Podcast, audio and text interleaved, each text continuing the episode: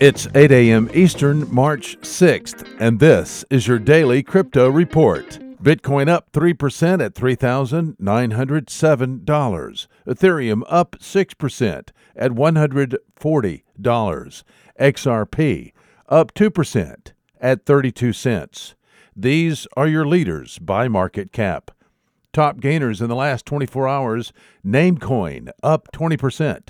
KuCoin shares up 18%, and Litecoin up 16%. Today's news. The government of Argentina will invest in early stage blockchain startups backed by the venture capital arm of Binance. The effort is part of the result of the Binance Labs choosing Buenos Aires as one of the hubs for season two of the incubator program. Argentina's Ministry of Production and Labor plans to invest in up to 10 blockchain projects each year for four years. The investments will be in amounts up to $50,000 each.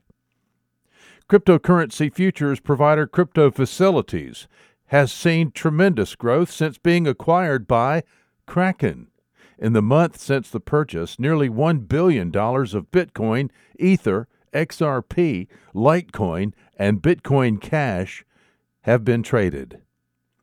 Cryptopia, the New Zealand based digital asset exchange that suffered a hack earlier this year, posted to Twitter the announcement that they are reopening in read only mode.